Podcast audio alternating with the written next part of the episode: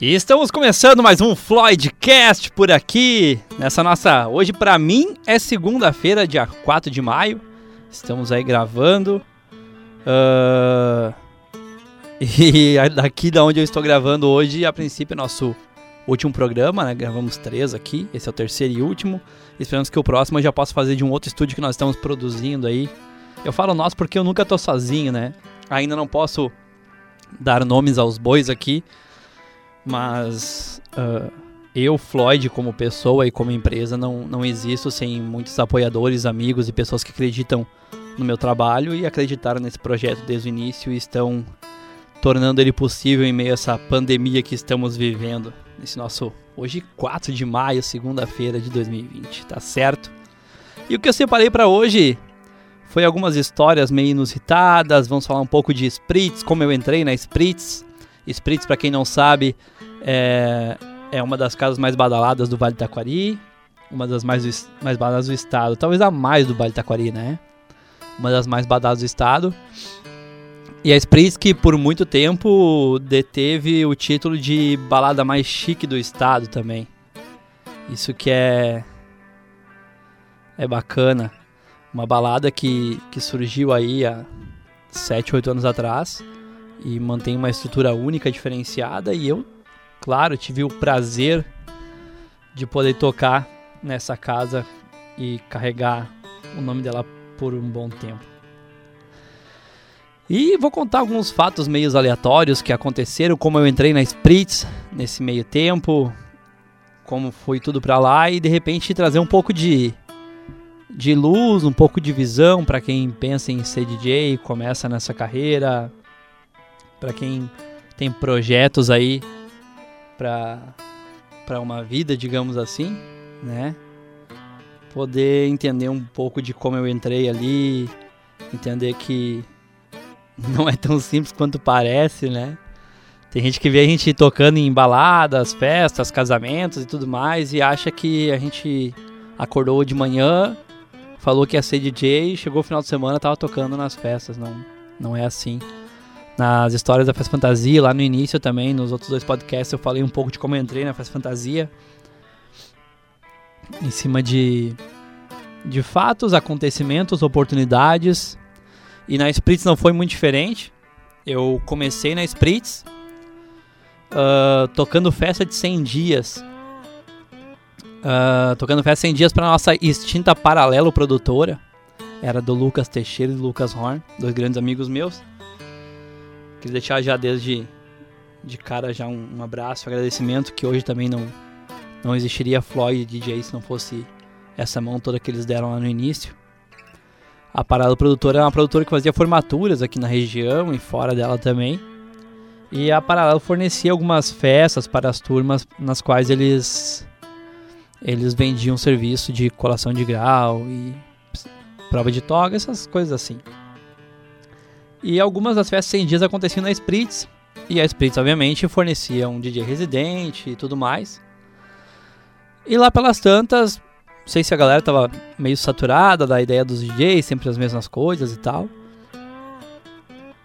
Uh, eu fui convidado a tocar.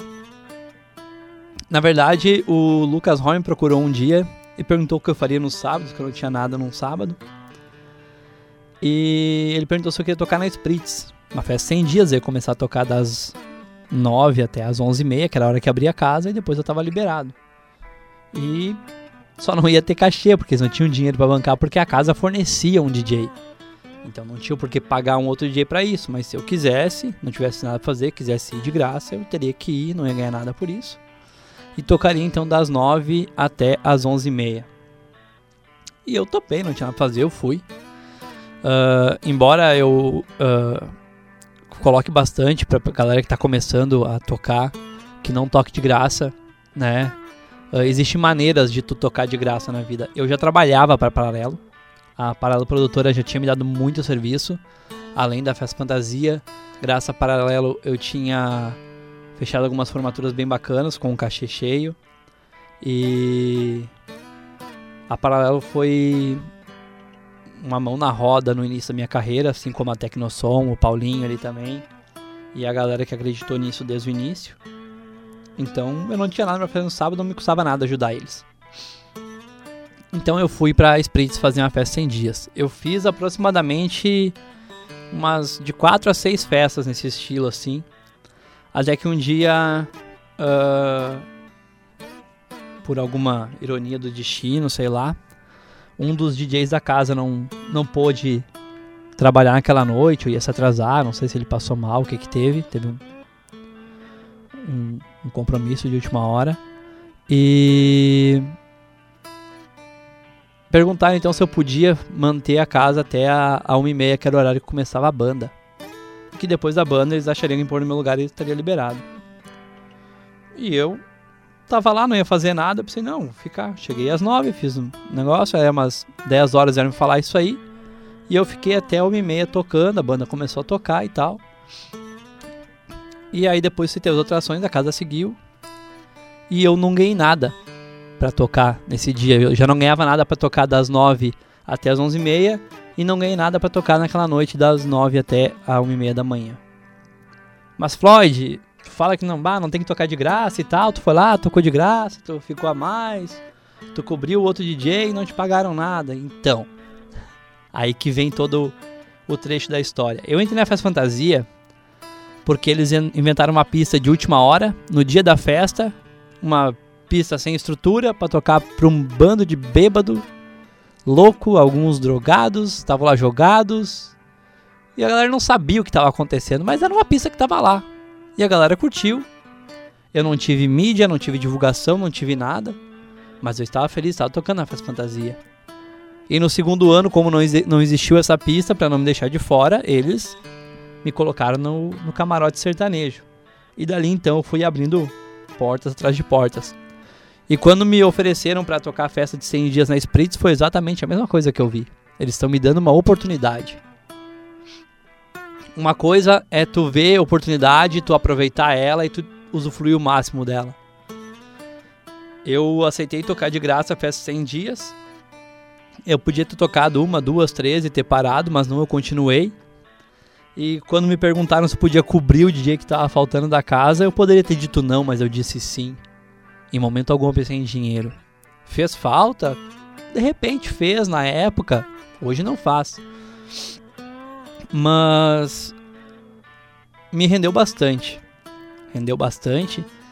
E no final daquela noite, quando eu estava para ir embora, eles me chamaram para o escritório para conversar e dali então eles fecharam uma data por mês comigo, com cachê. E não porque eu cobri um DJ que faltou, mas porque eles já vinham avaliando meu trabalho há um bom tempo. E mesmo que eles não falam isso pra gente, que não chega ninguém pra ti e fala, ó, oh, nossa, vai lá tocar de graça lá e nós vamos avaliar, ver se tu é bom. E tu vai uma, duas, três, dez vezes e nada acontece. Tu acha que eles não estão olhando? Eles estão. E não só eles, o público tá olhando. Às vezes eu toco em festas e chega lá pelas 3, 4 da manhã e tem 10, 12 pessoas no casamento. E os garçons começam a me olhar virado. Ah, dependendo do salão, tem os econo me olham virado. Tá, tu não vai terminar essa festa, tem 10 pessoas aí. Eu fico lá tocando até 6, 7 da manhã pra meia dúzia de gente. E aí, uh, você pergunta, Floyd, faz diferença? Faz muita diferença. Aquelas pessoas estão ali porque elas gostam do teu trabalho, elas acreditam em ti. E é, são as pessoas que vão te levar adiante. Quando tu toca uma festa, seja uma balada, seja uma um, um evento na proporção da festa fantasia, ou até mesmo um casamento, uma formatura, tudo que tu faz tem alguém olhando. Enquanto tu tá mexendo no celular, ou tá tocando música no notebook, ou tá deixando rodar normal pelo CDJ, não importa o que tu faça. Sempre tem alguém que tá olhando para ti. Mesmo que tu não perceba, mesmo que tu não sinta, alguém tá olhando para ti, te julgando, te avaliando e colocando na cabeça dele coisas que de repente não fazem jus à tua pessoa por conta de um minuto, um detalhe, um momento que tu não estava ali dando atenção máxima para aquilo ou sendo alguém que tu não é. Então eles me chamaram no final daquela noite, fecharam uma data por mês comigo até o fim do ano. Eu recebi por todas as demais datas e desde então eu toco na Spritz. A primeira Spritz oficial que eu toquei uh, com cachê eles foram bem rígidos comigo em, alguma, em algumas coisas. Eles falaram que na casa não tocava funk e não usava boné. Isso era proibido na casa. De resto, eu ia saber levar legal. Era basicamente fazer o que eu já fazia. A diferença quando eu tocava festa 100 dias, muita coisa era liberada na festa 100 dias.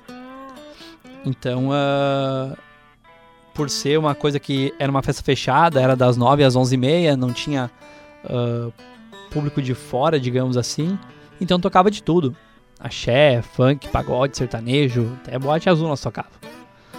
Mas quando era Spritz mesmo, que começava às 11h30, ia até 1h30 tinha banda, depois da 1h30 a banda ia até umas 3 depois voltava DJ, aquela coisa toda, não se tocava funk, tocava-se eletrônica e sertanejo. Pop era o que se tocava na, ali na feição. Então, eu quando me falaram isso, eu pensei, tá, que eu vou fazer? Porque não é o que eu toco. Toco pop e tal, mas meu, não vou tocar das 11h30 até a 1h30 e não vou tocar um funk, um pagode, nada. Isso não é assim que funciona.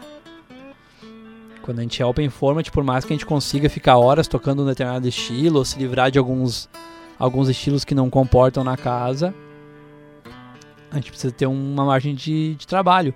Não podia tocar sertanejo se depois de mim ia ter uma banda de sertanejo. Então eu decidi que eu ia arriscar, ia dar o meu melhor, ia fazer o que eu sabia fazer e depois disso a Spritz avaliava se queria que eu tocasse ali ou não. Então na minha primeira Spritz de cachê, contratado pela casa e não pela Paralelo, produtora, né, que era a produtora da época. Na minha primeira Spritz, eu fui, usei boné e toquei funk. Bem vida louca assim. ah, e foi sensacional. Hoje toca funk na Spritz porque há muito tempo atrás alguém ousou tocar funk e mostrou para casa que era isso que o público queria. Podia ser minha primeira spritz de muitas, como podia ser a primeira e última, e eu arrisquei. E aí vocês me perguntam se eu recomendo as pessoas arriscarem sempre. Eu digo para vocês que recomendo que elas façam o que elas acharem certo. Eu fiz o que eu achei certo. Todas as vezes que eu tentei fazer alguma coisa que não era da minha alçada, que não era do meu perfil, da minha índole, uh, eu acabei eu me dando mal ou sendo mal interpretado e eu não gostei da reação. Uma coisa é alguém falar pra mim, Floyd, no meu casamento eu não quero que toque funk. Beleza, gente vai tocar a noite toda, não vai tocar funk. É tranquilo.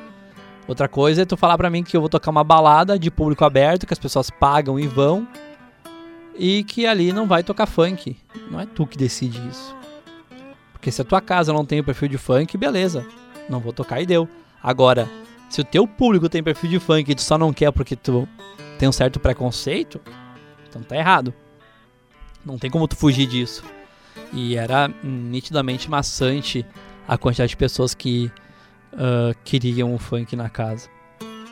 O que eles não queriam, acho que no geral, era aquela, aquele funk pesado, que é o que a maioria sempre fala pra mim quando vem falar, bah, não queria funk, não sei o que. E normalmente é esse funk mais pesado, assim. Hoje Muita coisa mudou, a gente sabe disso, é só acompanhar as festas pra, pra ver. As próprias redes sociais, tudo, tudo, tudo mudou.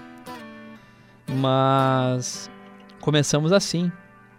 E eu passei por N momentos uh, bem engraçados. Não só na Spritz, como em outras, outras casas noturnas que eu toquei. Uh, até eventos sociais, a gente passa por alguns perrengues. Eu lembro que teve uma Spritz há não muito tempo atrás, acho que um, um ano e meio, dois atrás. Eu tava lá tocando, a festa tava começando, isso era perto da meia-noite e meia ali. E aí o, o Perdigão chegou pra mim, começou a conversar comigo ali em cima e tal. E nisso aí me sobe uma escadinha, sobe a escadinha do palco, ele sobe uma guria. Nunca vi a guria na minha vida. Nunca vi ela na minha vida. Ela. Eu conversando com o Perdigão e do meu lado, eu tocando e conversando com ele, e ela sobe e começa a conversar com ele, meio que cortou o assunto, se metendo, não deu oi nem tchau. Tipo, como se eu tivesse que parar nosso assunto para dar atenção para ela, tipo, quem ela é, sabe? Tu chega numa roda de pessoas, tu cumprimenta, dá oi, tudo bom? Pergunta, ah, podemos conversar um minuto? Mas não, ela chegou, já foi falando e cortou o assunto e eu fui meio que tirar uma com ela. E e num tom meio afeminado, assim, eu disse pra ela assim, vem cá, tu não tá vendo que tu tá atrapalhando nós dois aqui?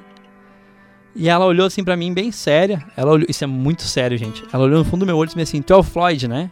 E eu disse: Sou. E ela bem assim: Tu é gay, né? E eu, eu olhei bem sério, eu juro pra vocês. Eu olhei bem sério pra ela e disse assim: Sou, sou gay sim. Bem putão, eu disse pra ela.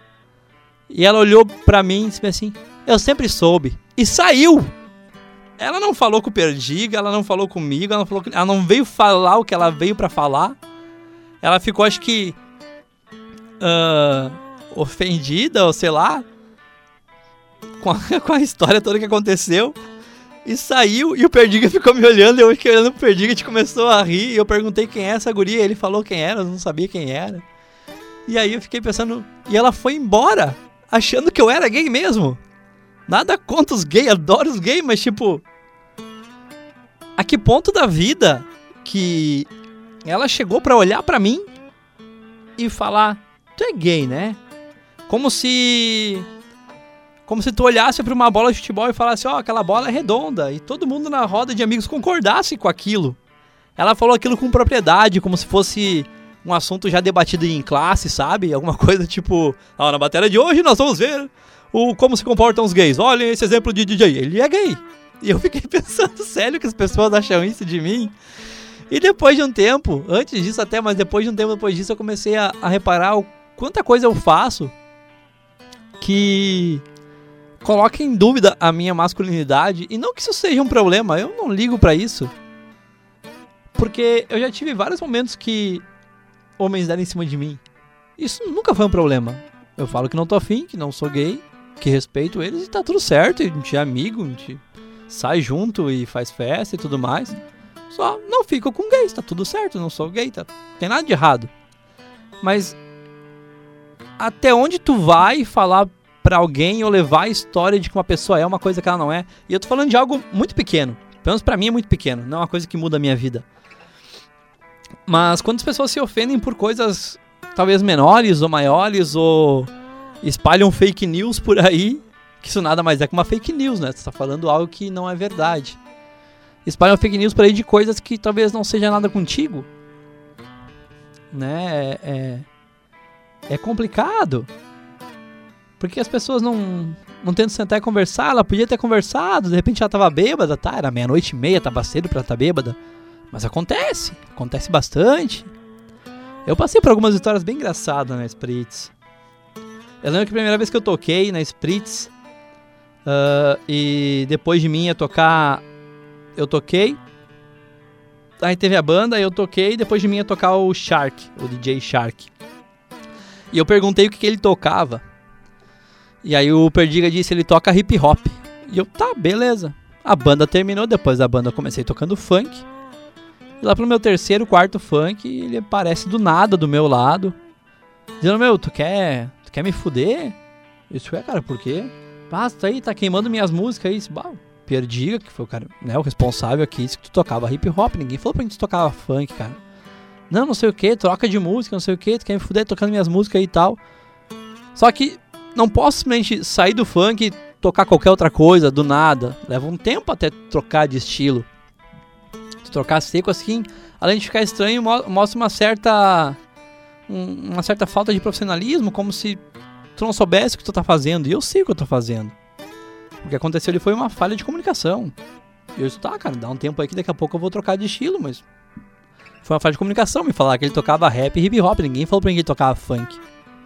Tanto que foi que eu perguntei pro, pro Perdig e tal. E. Toquei mais uns dois, três funk até conseguir trocar de estilo. E ele veio lá puto de novo, me encheu o saco. Eu chamei o Perdig e falei, ah, mano, você tem que chegar num, num, acordo comum aí, me falar uma coisa, o cara vem aqui me falar outra, vem me xingar aqui. Quem o cara acha que é? DJ Shark é um puta profissional, eu sigo ele nas redes sociais, acho um baita cara. Só que é, entendo a frustração dele no momento, acho que eu também ficaria. Mas não não justifica falar daquele jeito. De repente eu no lugar dele faria a mesma coisa, não sei. Nunca passei por isso porque eu nunca fui um DJ de referência como ele, como Aaron Love ou coisa assim. São pessoas que eu acho bacana, gosto do trabalho, sigo, acompanho, mas não, não, não, são meu estilo de, de DJ. Hoje seria bem diferente, obviamente. Mas a gente passa por coisas bem inusitadas. Bem inusitadas. Já. Já teve gente que eu tava lá tocando, veio pedir música, o. O segurança pediu pra descer, porque na Spritz não posso subir no palco. O segurança veio brigar comigo, isso, cara. Nem sei quem é. Não sei mesmo, não faço a menor ideia. É, a gente passa por coisas assim. Eu tinha separado uma outra história da Spritz, mas eu, eu vou guardar ela para um, pra um outro episódio. Essa é mais é um pouquinho mais cabeluda, digamos assim. Eu vou guardar ela para um outro episódio que é para deixar vocês na vontade. É. Eu tava pensando agora que eu tenho que arranjar uma maneira de falar nomes de certas pessoas sem falar o nome das pessoas, porque eu posso me complicar com isso mais tarde. Mas era isso, a questão da, da Spritz, é uma baita casa. Ela teve a reforma agora há pouco tempo, fez uma festa e já entrou em quarentena. E.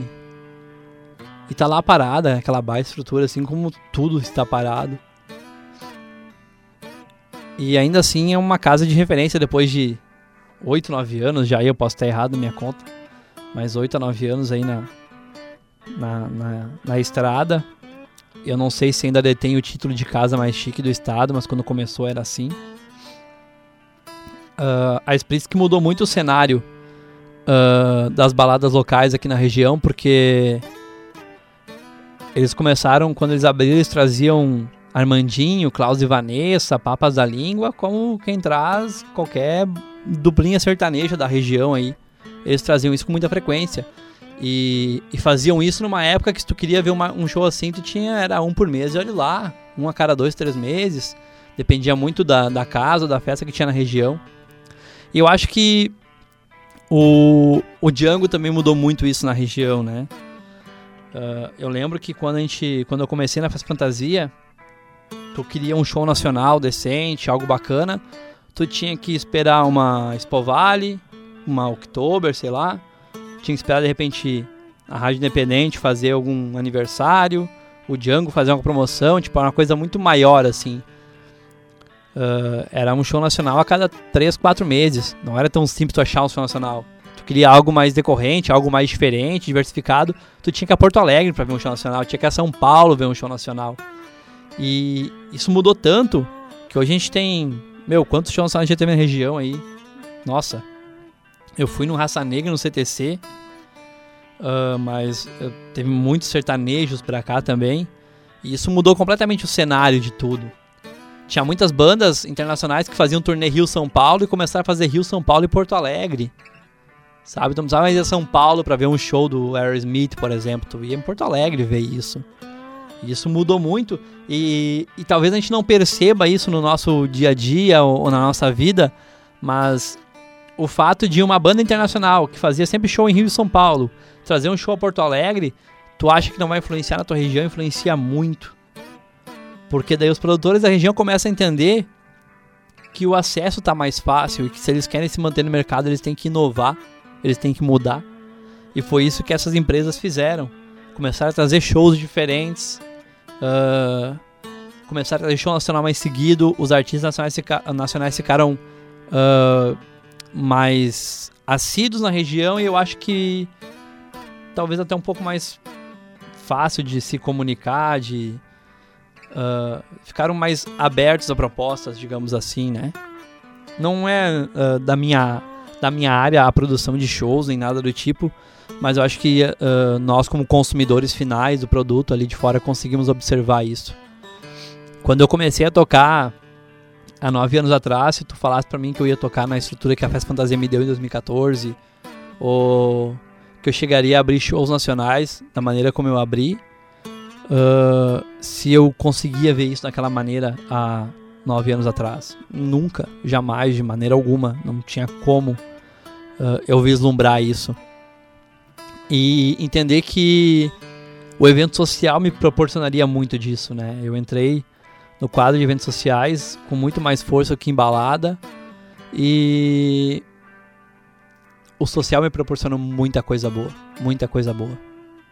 Foi no evento social que me levou para Spritz, o evento social me levou para Festa Fantasia, o evento social me levou para a Festa Fantasia de, de Triunfo, me levou para algumas festas em Porto Alegre, algumas em Xangri-Lá. Eu cheguei a fazer Réveillon em Xangri-Lá três anos seguidos. E, e foi muito bacana. Muito bacana. E todo o evento social me proporcionou e não a balada. A balada ela te dá um certo status e tudo mais, mas ela não. Como é que eu te explicar? Ela não paga as tuas contas. Pra vocês terem uma ideia de quanto ganha um DJ de balada e quanto ganha de evento social, um DJ de evento social chega a ganhar de 3 a 4 vezes mais que um DJ de balada. Isso eu tô te falando de DJs normais, assim, que nem eu. Tu pega um produtor que nem o Denis, ganha absurdos, né? Obviamente, um. O, pega DJs um pouco mais de renome, o Aaron Love, o Shark, uh, Karine Larré, esses DJs de balada, eles não ganham o que eu ganho, obviamente, eles ganham, eles ganham muito mais. Mas eles fazem só isso e são produtores musicais. O que é bem diferente de ser só um DJ, né? Eu sou só um DJ, eu vou lá, dou play, trabalho com músicas que já existem, dificilmente uh, crio alguma coisa. Os DJs produtores, eles criam muita coisa, eles vendem muita coisa. Eu não. Então são cachês diferentes. Mas eu sempre foquei mais no social, sempre foi mais da minha, da minha área e foi que me manteve por muito tempo ali.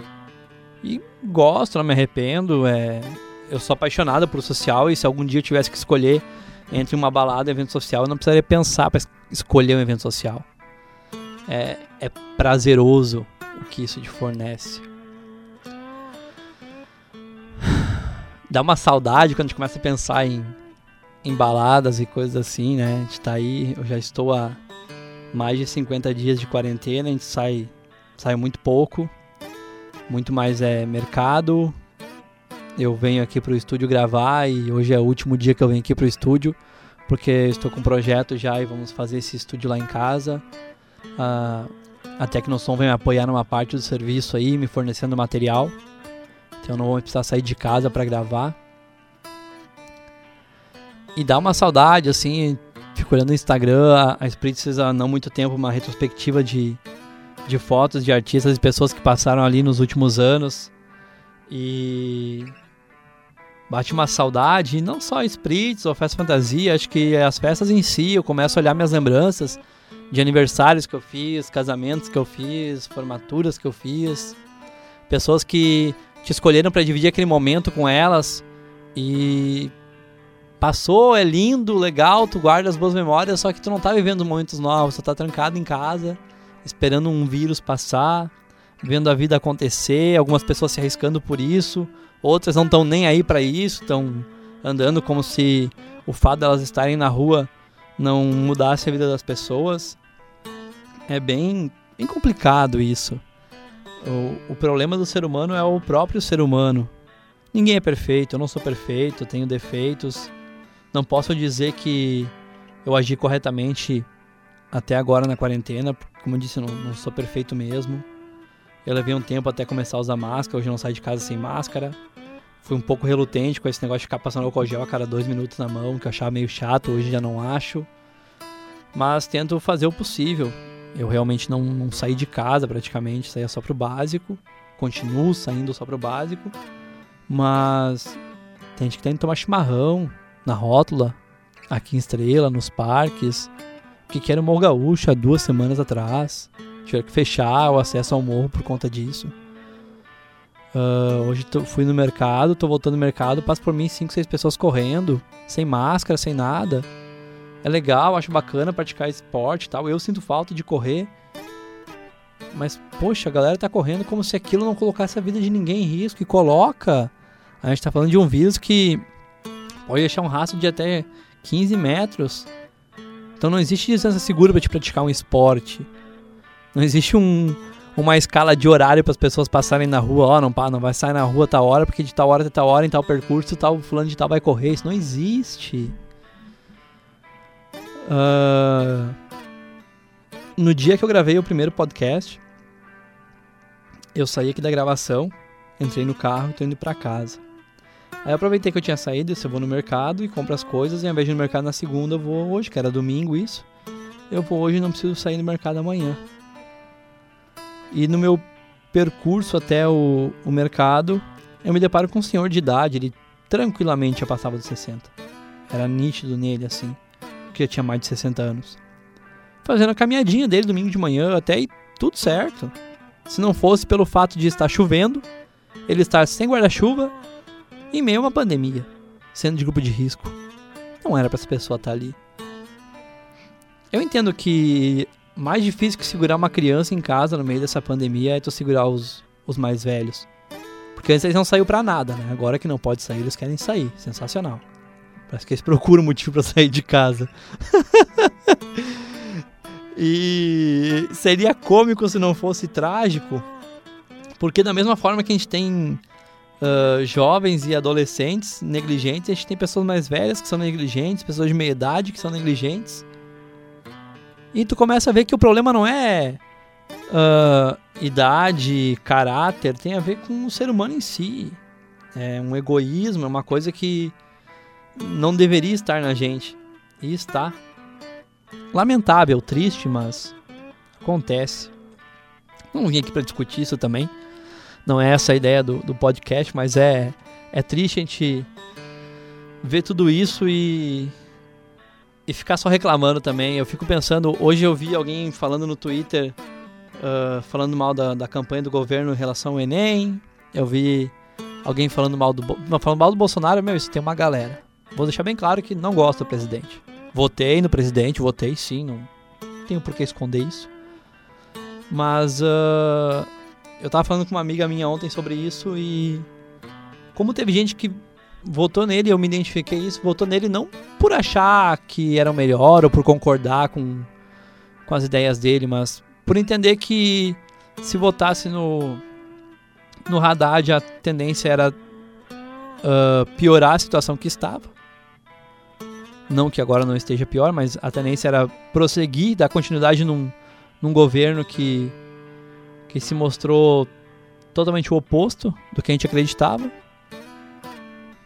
E embora a gente não concordasse, e eu não concordasse com muita coisa que o, o presidente havia colocado, a gente votou nele como se fosse um fio de esperança de que mudasse. A gente sabia que não ia mudar para muito melhor, que não ia ser milagre, que não, apesar de ser Messias, não ia fazer milagre, mas a gente esperava que mudasse. Mudou, só que a, o, o sensacionalismo por trás disso, o extremismo de tudo, não gosto dele, não concordo com muita coisa que ele fala ou faz. Mas eu vi gente culpando ele pelas quase 5 mil mortes que tem devido ao coronavírus. Gente. Bolsonaro não obrigou ninguém a tomar chimarrão nos ou da bandinha no, no Morro do Paraglider ou no Morro Gaúcho. Bolsonaro não obrigou ninguém a ir no mercado sem máscara, a praticar exercício se preocupar com a saúde própria e dos outros. Ele pode ser um lixo, um crápula. Pode fazer muita coisa que talvez tenha até incentivado a, a dissipação do vírus em nível nacional. Mas ele não obrigou ninguém a fazer nada disso. Eu lembro que deu uma polêmica muito grande quando ele tirou a obrigatoriedade da, da cadeirinha de bebê dos carros. E a galera ficou abismada e foram para as redes sociais e quebraram tudo. Ele só tirou a obrigatoriedade. Se tu usar, tu não vai preso, não dá multa, não dá nada. Se tu acha que precisa usar, usa. Ah, mas tem gente que não vai usar e vai dar acidentes. Isso vem da consciência de cada um. A mesma coisa o armamento. Ah, o que se liberar o armamento, tu vai andar com arma, o pessoal vai se matar. Disse, meus amigos, em que mundo a gente tá? O problema não é ele, não é não é o que ele faz a gente fazer, é o que a gente acha que vai acontecer sem antes acontecer, é o que a gente faz. É muito fácil a gente reclamar de um governo se a gente vai no mercado, ganha o troco errado e não fala pra moça do caixa. Eu fui no mercado e tinha uma fila de 10 itens, eu tinha exatos 4 itens. Um pacote de pão bisnaguinha, um pacote de pão cacetinho, um queijo e um presunto. Era o que eu tinha, 4 itens. Eu não tinha nem cestinha, eu tava carregando na mão. E eu fui em direção ao caixa de no máximo 10 itens e eu tive que ir no caixa do lado, porque no caixa de no máximo 10 itens tinha uma mulher com um carrinho atolado de coisa. O que, que tu vai esperar de um país? Ou de um presidente, sei lá, do que vocês quiser. Que as pessoas não sabem contar até 10. Que as pessoas não conseguem respeitar uma fila de mercado. Quantas vezes tu tava no mercado e tu foi na, na no caixa de no caixa preferencial, que é gestantes, cadeirantes, idosos, Quantas vezes tu foi porque a fila era menor? Ah, mas a moça do caixa chamava. É errado. Eu cheguei no mercado e esse era o único caixa livre. E tinha um cara fazendo rancho na minha frente. Eu fiquei na fila esperando. Ah, Floyd, mas tu é um em um milhão. Tu poderia ser um em um milhão também. A gente poderia ser um em um milhão. E se todo mundo pensasse ser um em um milhão, talvez a gente não estivesse reclamando de um governo. Se a gente fosse um em um milhão, quem sabe a nossa, a nossa opção para presidente, prefeito, vereador não fosse os mesmos de sempre. Se a gente fosse um em um milhão sempre, toda vez, todos os dias, se a gente desse o nosso melhor para ser alguém melhor, sem se preocupar se o mundo está sendo algo melhor, talvez as nossas opções para o futuro fossem diferentes. O problema não é só a China que não segurou um vírus no país, ou que não acreditou no médico que delatou o vírus, e que esse vírus se espalhou pelo mundo e gerou uma pandemia. Talvez tivesse cortado lá atrás, tudo bem, mas não aconteceu. Só que ninguém é melhor que a China porque ninguém conseguiu evitar isso. Se nós fôssemos melhores do que a China, quando o vírus chegou aqui, ele morreria na porta de entrada já. Ele morreria nos aeroportos, não levaria ninguém a óbito, ele ficaria estagnado ali. Mas não, a gente é um ser humano. A gente erra, a gente aprende com os erros, às vezes não aprende com os erros, e aí é que mora tudo. Vamos ser bem sinceros. Quantas vezes estávamos de cabeça quente, brigamos com amigos, pais, mães, professores, conhecidos? Quantas vezes a gente está de cabeça cheia e briga com um estranho na rua, buzina para alguém que abriu o, o, sinal verde e a pessoa não andou ainda porque está mexendo no celular ou está sonhando acordado, ou teve um dia ruim? Tu não sabe quem está no carro da frente ou no carro do lado, mas tu buzina porque tu tá com pressa, tu tá estressado, tu teve um dia ruim. Gente, todos temos dias ruins. Eu vou ser bem sincero com vocês, eu não sei como é que eu vou fazer daqui a um mês, dois, para continuar pagando as contas e, e comendo e, e vivendo. Mas a gente vai fazer. Porque a gente tem que acreditar em algo melhor, a gente tem que fazer sempre o melhor. Uh, eu tive eventos adiados, eventos cancelados. Eu tô me vendo estreito para reorganizar a agenda, porque tá chegando um ponto que eu não tenho mas como realocar a data. Isso fica chato para mim, chato para as pessoas que me queriam nos eventos, chato para eu que queria tocar naqueles eventos. Fica ruim para empresas, fica ruim para futuros con contratos, futuros contratantes, para os atuais contratantes. Eu tô falando de um, olha, de menos de 1%. Porque eu fiquei sabendo que a Minuano vai ter que fechar por 15 dias devido a, a decreto. E as pessoas falam: "Nossa, mas é minuano, não vai fazer nada 15 dias". Não é só minuano. É é lá no agricultor que já começa. Minuano, para quem não sabe, abate por dia mais de 200 mil frangos. Tá? Aí tu calcula 200 mil por 15. Faz a conta aí ligeirinho. Aí tu calcula também que esses frangos não vão ser abatidos, que esses frangos vão morrer não vai ter o que fazer, vão ser descartados. Quem perde é o produtor rural, quem perde é o minuano, é os funcionários. Isso é um, uma bola de neve interminável. E se serve de, de consolo para críticos e afins, o vírus não começou na Minuano, ele veio de fora. Veio possivelmente, isso eu estou abrindo parênteses, aspas e tudo mais aqui, possivelmente uh, de um marido de uma mulher que trabalhava no hospital. Ela é enfermeira, sei lá o que, atendeu lá, levou o vírus para casa. A pessoa não sente sintomas porque, né, é, eles têm um nome para isso que agora me fugiu o nome aqui, eu esqueci de anotar. Assintomático, a pessoa assintomática levou para casa, essa pessoa trabalha na Languiru e assim foi indo, Languiru, Minuano, sei lá o que foi a empresa aí, e se dissipou. E a galera fala de uma empresa como se ela fosse a responsável por ter trazido o vírus de fora.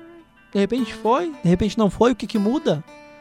Agora, sendo não importa quem trouxe o vírus de fora ou não, quem espalhou o vírus ou não, tu faz a tua parte deu, fica em casa. Te limita isso. Sabe, as pessoas acham que vão ficar 15 dias em casa e vai resolver uma quarentena 40 dias. 15 dias é um prazo mínimo. Eu não tô aqui para discutir política, religião, sexualidade, Eu tô aqui para falar um pouco de tudo e eu queria poder trazer alguém de fora para debater esse assunto comigo e, e, dividir isso com vocês. Mas eu queria que você entendesse um pouco da minha realidade, que a minha vida é, é, é muito limitada. Eu passava 80%, às vezes mais, no meu dia fora de casa. Eu saía de manhã, voltava de noite. Tinha finais de semana que eu chegava a ficar 50 horas ou mais acordado. Ia para casa, tomar um banho e saía, trabalhar de novo. Eu tinha as festas, tinha trabalhava na rádio, fazia muita coisa. E vivi a minha vida toda era fora de casa. E agora eu tô há mais de 50 dias, quase 60 dias em casa. Saindo para ir no mercado, não vou ver meus pais. Eu vou no mercado, fui numa loja de material de construção esses dias, fui numa marcenaria pegar uma madeira para fazer uns negócios, fui numa loja de ferragens pegar uns parafusos. Eu já pintei a casa, já montei prateleira, eu já refiz o layout da casa e agora mudei a casa de novo porque eu quero fazer um, um estúdio para poder gravar os podcasts lá de casa. Tipo, tô me virando, não tenho mais o que fazer dentro de casa. Já fiz muita coisa. E meu dia era todo fora de casa. Meu dia era contato com pessoas, era contratos, era cafés. Quem olhava o meu Instagram achava que a minha vida era perfeita. E eu não posso dizer que não era. E também não posso dizer que minha vida não é perfeita agora. Tem muita coisa acontecendo no mundo. E eu pergunto o que que tu tá fazendo para achatar a curva, para transformar o mundo num lugar melhor, pra gente voltar a ter histórias nas baladas, pra gente voltar a comemorar as coisas boas junto. A gente não tá pensando mais na gente do que nos outros. Tudo que tu faz, que tu que é assintomático, tu que tem uma vida grande pela frente, tu que tem muita coisa para viver e que não consegue sossegar o cu em casa. Tudo, tudo que tu faz, até o fato de tu estar tá trancado em casa e tu ir só no mercado e voltar para casa. Esse percurso que tu sai de casa vai no mercado, tu tem que cuidar. É muito ruim a gente não poder abraçar, ainda mais aqui no sul que a gente tem essa essa coisa calorosa, a gente dá beijo, dá abraço. É o único estado do país que ao invés de um ou dois beijinhos dá três. É um dos poucos estados do país que tu chega abraçando as pessoas. A gente tem o chimarrão, que é o único estado do país que tem uma bebida que a gente vai passando de mão em mão. A gente, desde sempre, desde os primórdios da nossa história, a gente sempre colocou essa ideia de companheirismo, de divisão, de ajudar um ao outro. Eu entendo que para nós é difícil. Só que se a gente ficar olhando sempre o umbigo do outro, sempre que o outro tá fazendo, a gente não vai a lugar nenhum.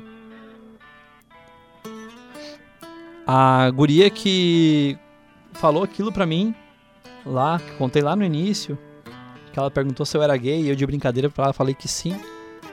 E ela saiu acreditando naquilo e dissemou, sei lá, disseminou isso ao longo da balada ou não, não sei. Foi uma brincadeira tosca, não muda a minha vida, não foi algo que interferiu na minha vida. Mas pensa quanta coisa ruim a gente passa adiante que poderia morrer na gente. E eu não falo só de um vírus agora. Falo de palavras. Tu não pode estar com teus pais Liga, manda uma mensagem. Tu não pode estar com teus amigos, manda uma mensagem. Não precisa sair, marcar rolê, fazer jantinha. É... Gente, é muito pouco o que temos que fazer para não perder muito. E eu queria ter escrito algo sobre isso e eu confesso é um erro meu isso. Mas eu queria que vocês entendessem isso. Eu queria poder entender melhor isso também. Eu queria poder trazer alguém aqui que vive, que está vivendo uma vida normal, que está saindo nos fins de semana, que está fazendo e acontecendo, e conversar com essa pessoa, porque de repente ela está vendo uma coisa no meio disso tudo que eu não estou vendo. Tu que está aí, que tu não sai de casa, Floyd, não sai de casa para nada, eu vou no mercado, meu trabalho está tudo parado, e lá em casa é eu e mais três, eu e mais quatro, eu e mais cinco, e tem uma pessoa só que vai no mercado, uma pessoa que só faz tudo, a gente não sai de casa pra nada, a gente já tá assim há mais de 20 dias. Eu queria entender o teu lado também, porque eu sei que não é fácil. Porque eu tô restrito sim, mas não tanto. Eu vou no mercado duas vezes por semana, na segunda e na sexta. Se eu vou no domingo, eu não vou na segunda. Eu, quando eu, eu tenho que sair de casa, eu me programa pra sair uma vez só.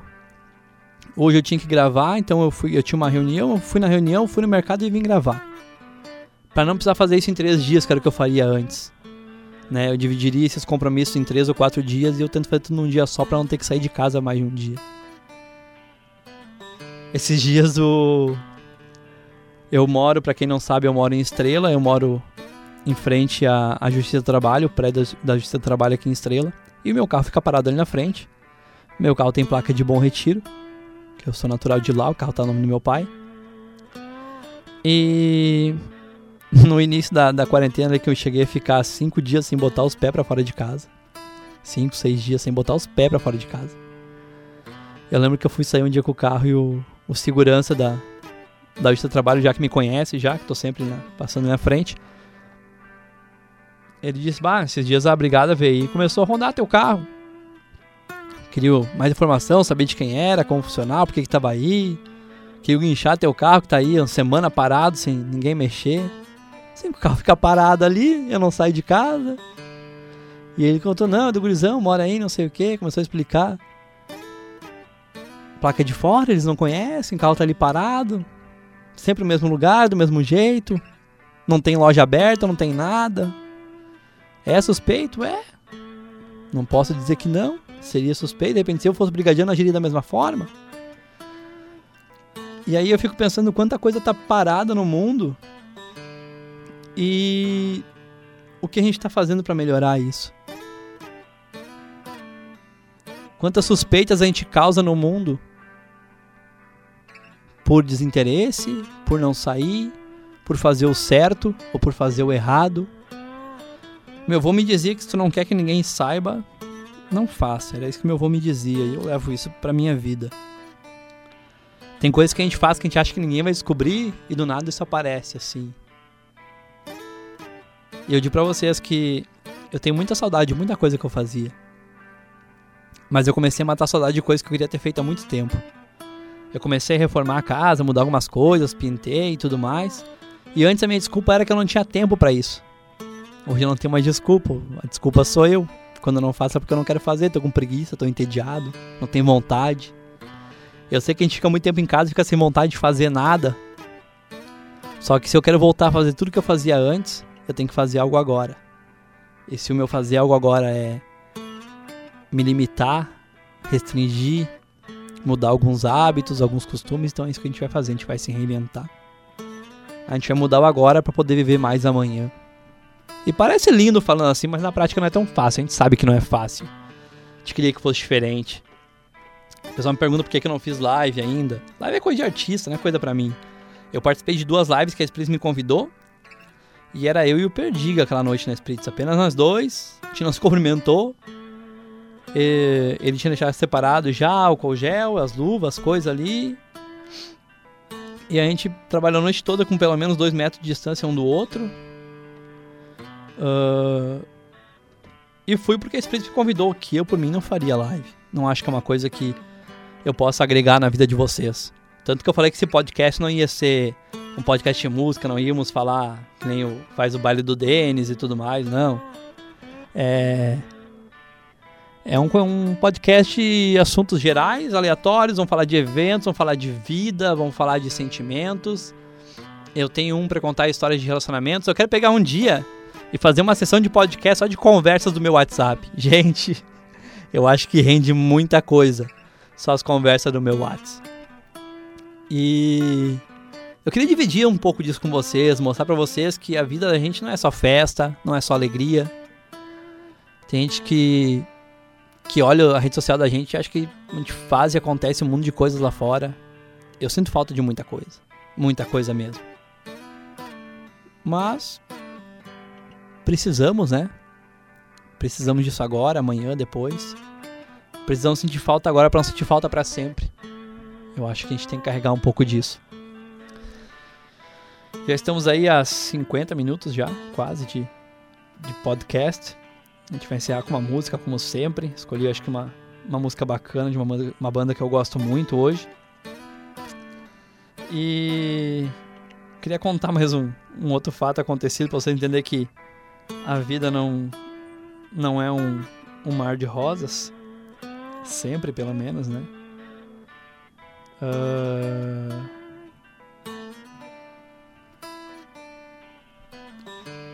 Teve um mês de fevereiro, eu acho, que eu comecei a temporada da Spritz. E eu tava tocando na pista mexicana. Pista mexicana, para quem não sabe, é aquela intermediária uh, entre a principal ali, os banheiros e, o, e a pista eletrônica. E ali toca de tudo, ele não tem um. É difícil. É difícil ter alguma restrição naquela pista. Mas a Spritz, como toda casa noturna, tem. Tem as suas regras a gente tem que respeitar. Embora. Embora eu tenha eu tenha sido um pouco orgulhoso quando eu toquei funk e usei boné na minha primeira Spritz. Eu entendi que algumas coisas tinham limite e tinha que haver um certo respeito. Então. E eu lembro que eu tava. Tava tocando ali e alguém veio me pedir uma bandinha. Acho que era Alô Segurança. Aí eu mandei mensagem pra Perdiga, mandei mensagem pra Xanda. E eles falaram, não, Floyd, pode tocar reggae, hip hop, pop, mas aí bandinha ali nessa pista já, já é demais. Bandinha na Spritz não, que a bandinha vai pro CC. E eu, ah, ri, né? Fazer o que? Não vou tocar. Tem que ter um limite. E aí o cara veio, tava bêbado, veio falar comigo e tal. Eu disse, não, mostrei mensagem para eles, ó, não liberaram e tal, não sei o que. Tentei explicar para ele, tentei, tentei conversar com o bêbado e justificar o porquê que eu não ia tocar bandinha. E. E ele disse para mim assim, não, Foz, tu Tu não tem, não toca, deixa assim. Aquilo mexeu no meu ego e é um problema dos leoninos essa questão de ego. E eu toquei bandinha. Isso foi em fevereiro. Eu voltei a tocar na Sprit só no Natal. Me deram um gelo aí de um ano praticamente. Uh... eu tô rindo agora, mas eu fico pensando. Não tinha necessidade de tocar que com algum sábado livre ao decorrer do ano que eu podia fechar com uma baladinha bacana ali. Mas por conta do meu orgulho, do meu ego, eu não podia deixar de tocar a bandinha. E aí eu digo para vocês assim, até onde o nosso orgulho e o nosso ego vão privar a gente de muitas coisas. Me privou de alguns sábados de spritz, me privou de algumas baladas. Porque eu não podia deixar de tocar bandinha. E até quando tu vai privar a vida dos outros, a saúde dos outros, a integridade física de outras pessoas, porque tu quer dar a tua bandinha? Pensa nisso e vamos viver melhores, mais felizes para frente e, e torcer para que a vida seja algo melhor sempre. Eu tenho mais histórias de espíritos para contar que eu separei aqui, mas é que na, na minha lista aqui a próxima era uma coisa bem mais mais picante, assim, eu não, não queria falar assim. Então eu vou guardar ela para um outro Floydcast, algo mais. Algo mais focado nisso. Quero fazer um Floydcast falando minhas conversas de WhatsApp, que eu acho que é.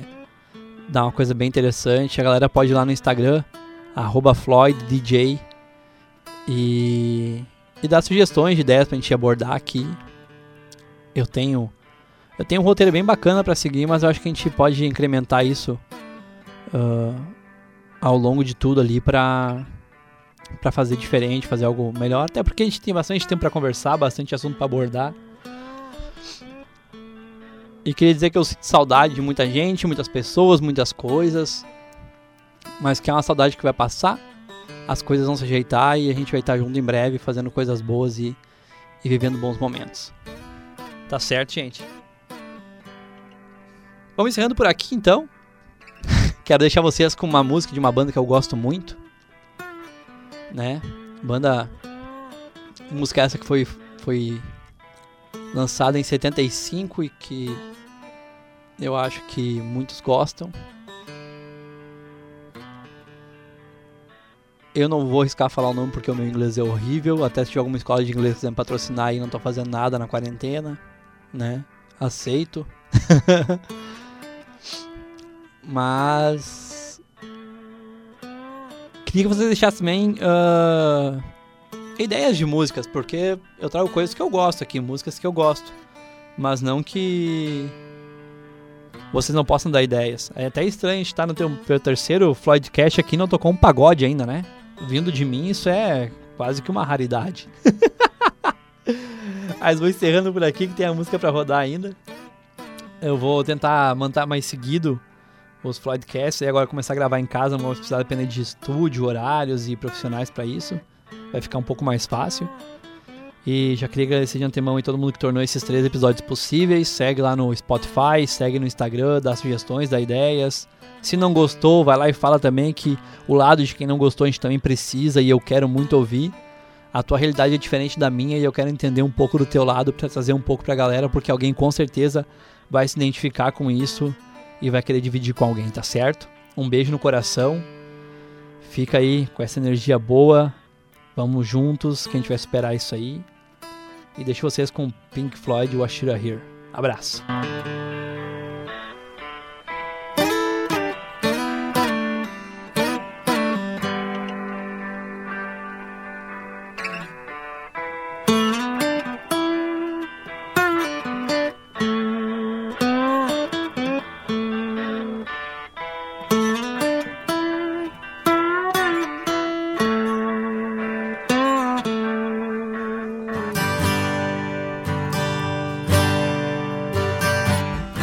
So, so you think you can tell heaven from hell, blue skies from pain? Can you tell a green field from a cold steel rail? A smile from a veil. Do you think you can tell? did they get you to train your heroes for ghosts, hot ashes for trees, hot air for a cool breeze, cold comfort for chains?